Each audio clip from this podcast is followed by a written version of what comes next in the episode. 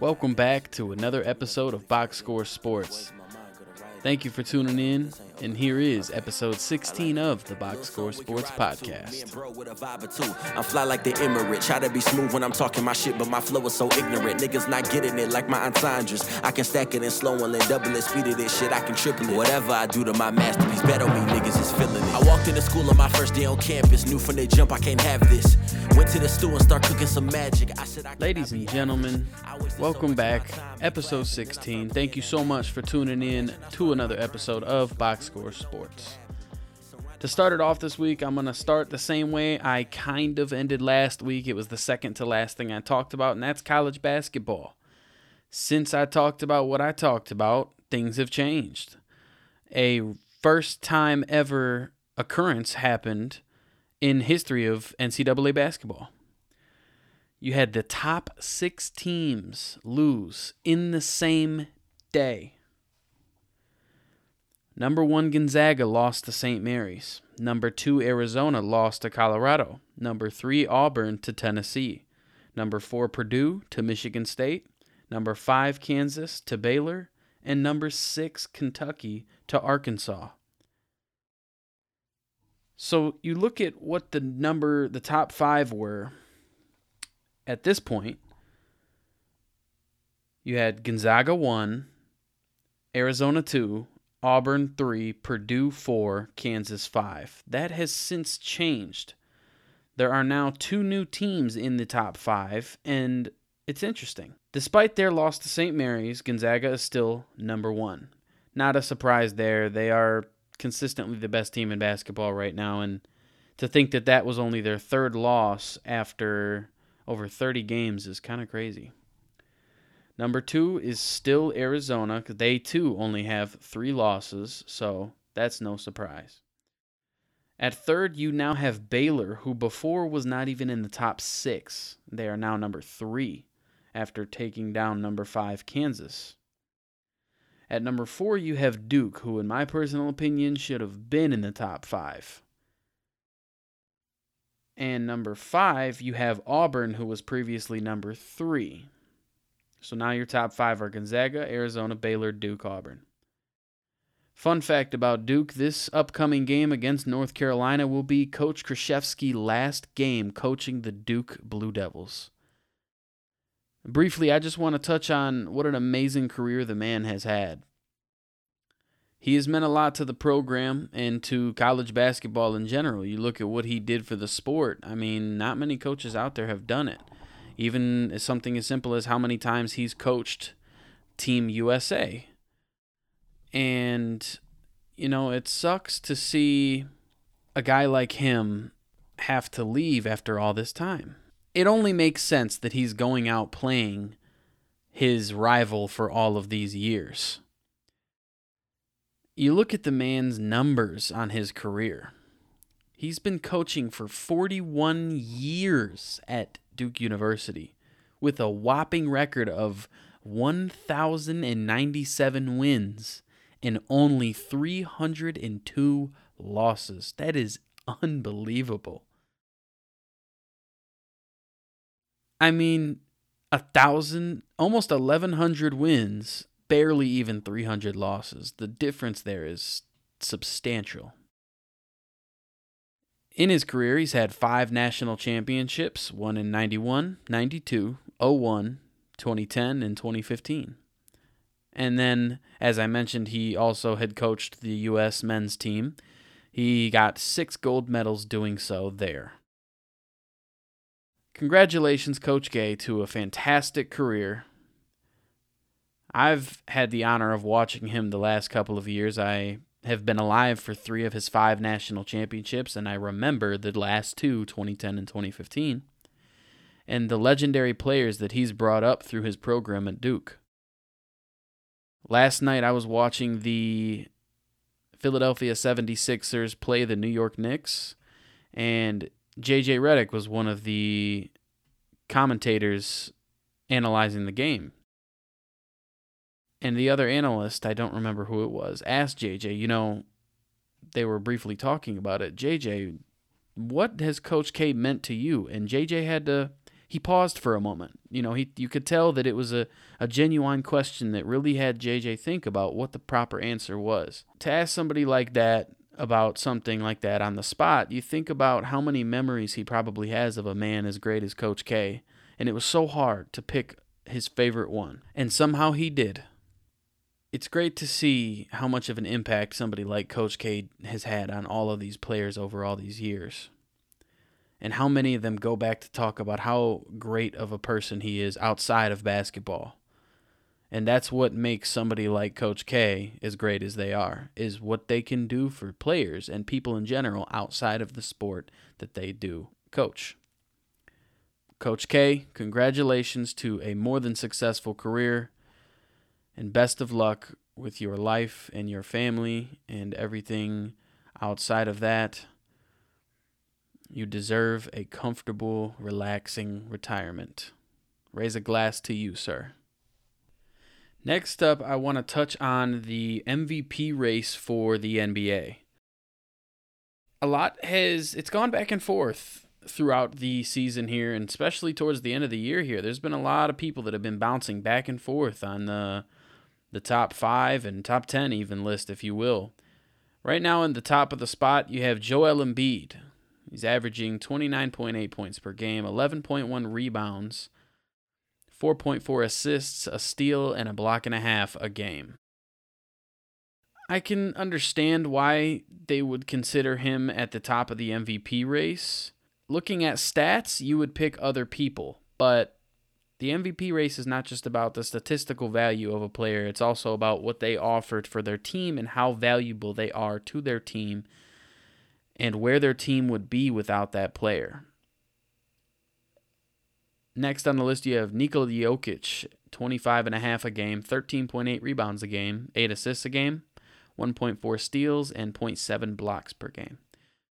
You could argue that his stats are better. He's averaging only a couple points less, a couple more rebounds, multi- almost double the assists, about half the blocks, and more steals. You know, so it kind of balances out Giannis Antetokounmpo averaging 29.4 points, 11.3 rebounds, 6 assists, 1 steal, 1.4 blocks.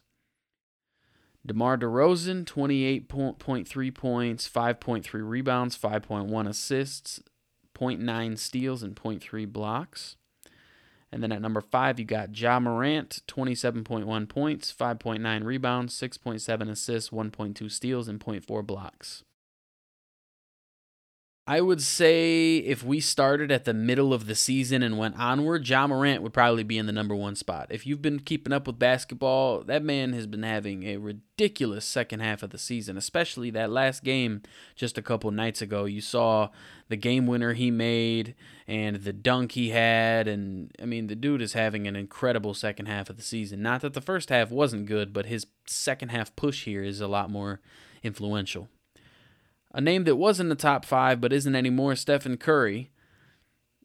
I'm not saying I'm surprised that he fell out of the top five, considering how well people like Ja Morant and DeMar and Giannis have been playing, but definitely deserves the top 10. So I would say six is a good spot considering what he's been able to do. I think Luka should be higher. Luka Doncic is at the number eight spot you think about how important he is to the Dallas Mavericks and where they would be without him on top of his statistical value, he's pretty close to averaging a triple double. He's averaging 27.6 points a game, 9.2 rebounds, 8.9 assists, 1.2 steals, and a half of a block.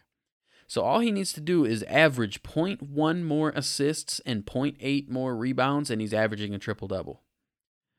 That's not something that happens too often, so I think he needs to be given a little more credit considering the Mavericks would be nothing without him. That's how I feel about that.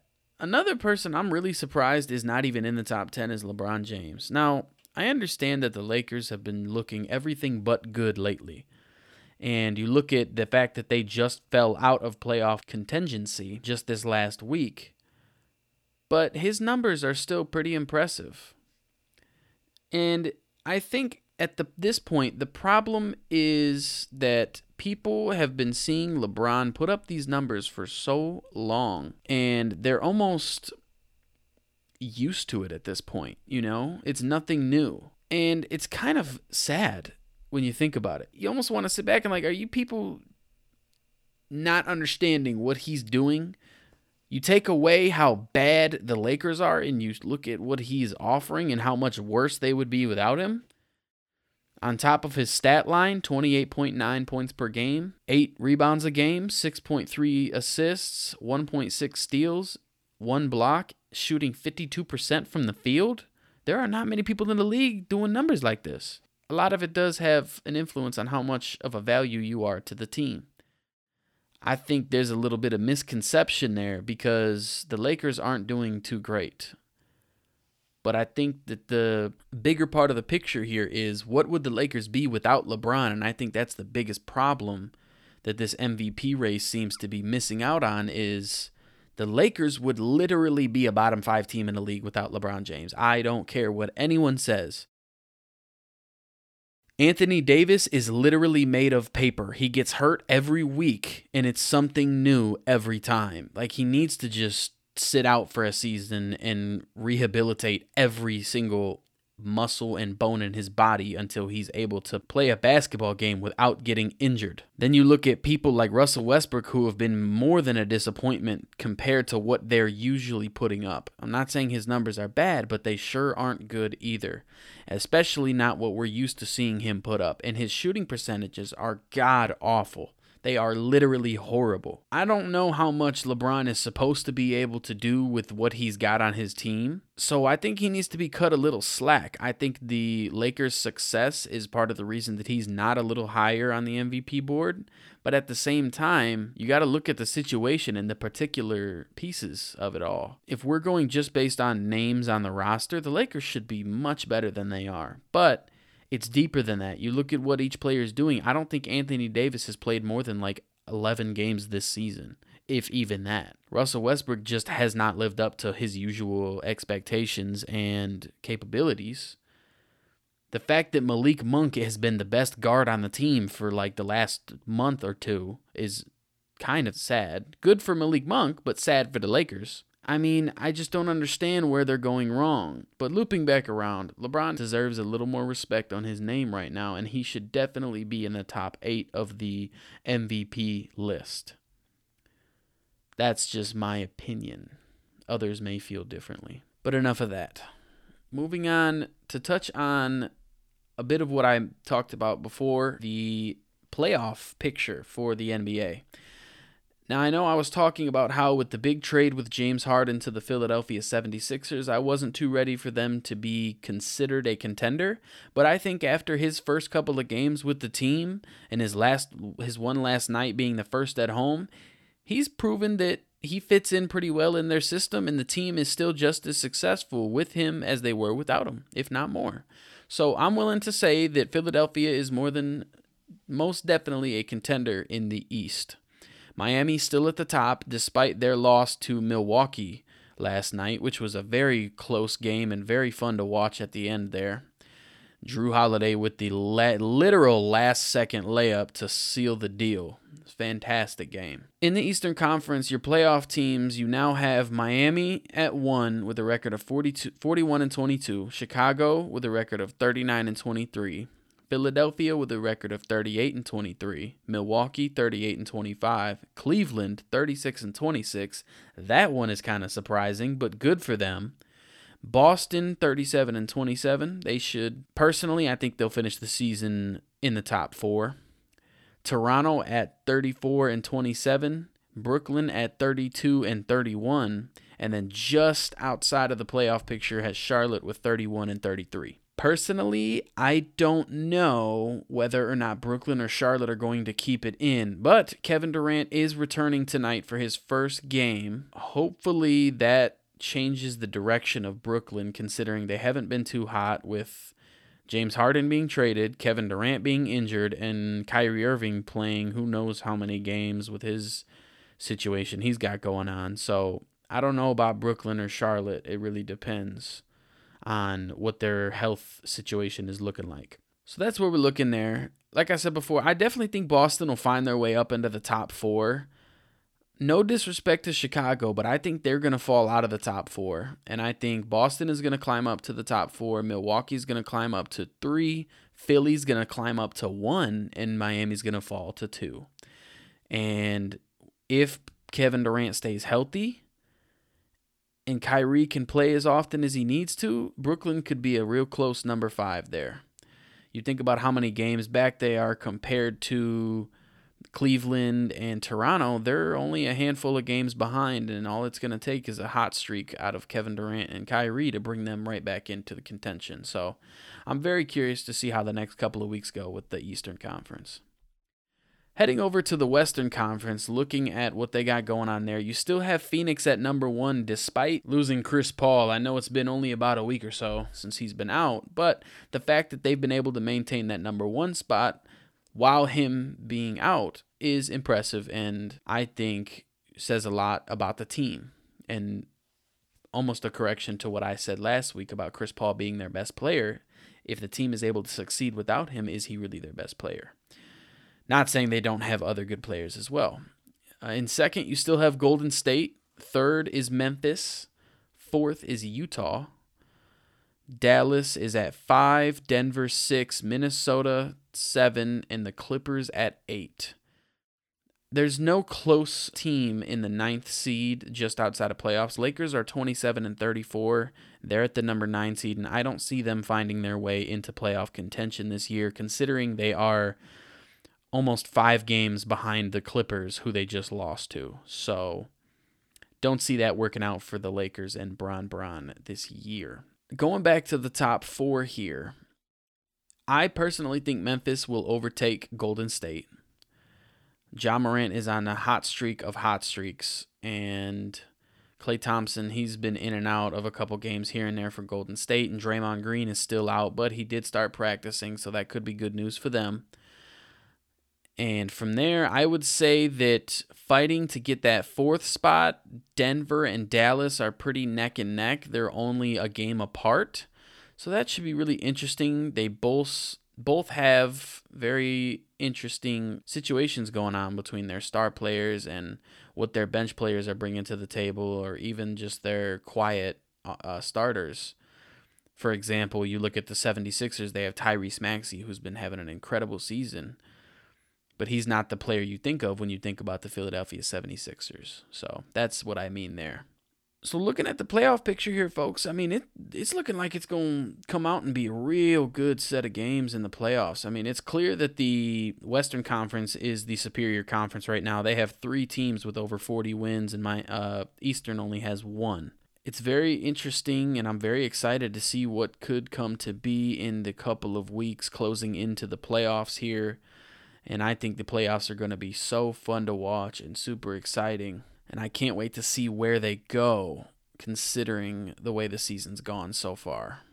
Other than that, you guys, there's really not too much going on in sports this week. I really wanted to touch on the college basketball situation with the teams losing there, and I feel like the NBA, now that we're past the All Star break, is really starting to pick up the pace here and a lot more intriguing stuff going on on that end.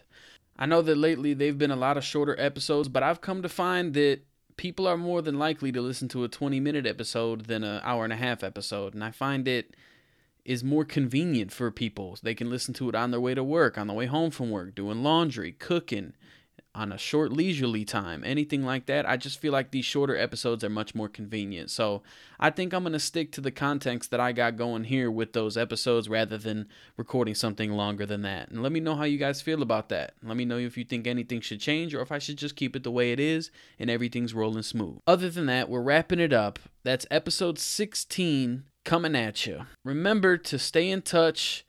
Reach out on socials, share this with your loved ones, your friends, your family touch it as far as the eye can see, just trying to spread the brand and show love to everybody throughout the world.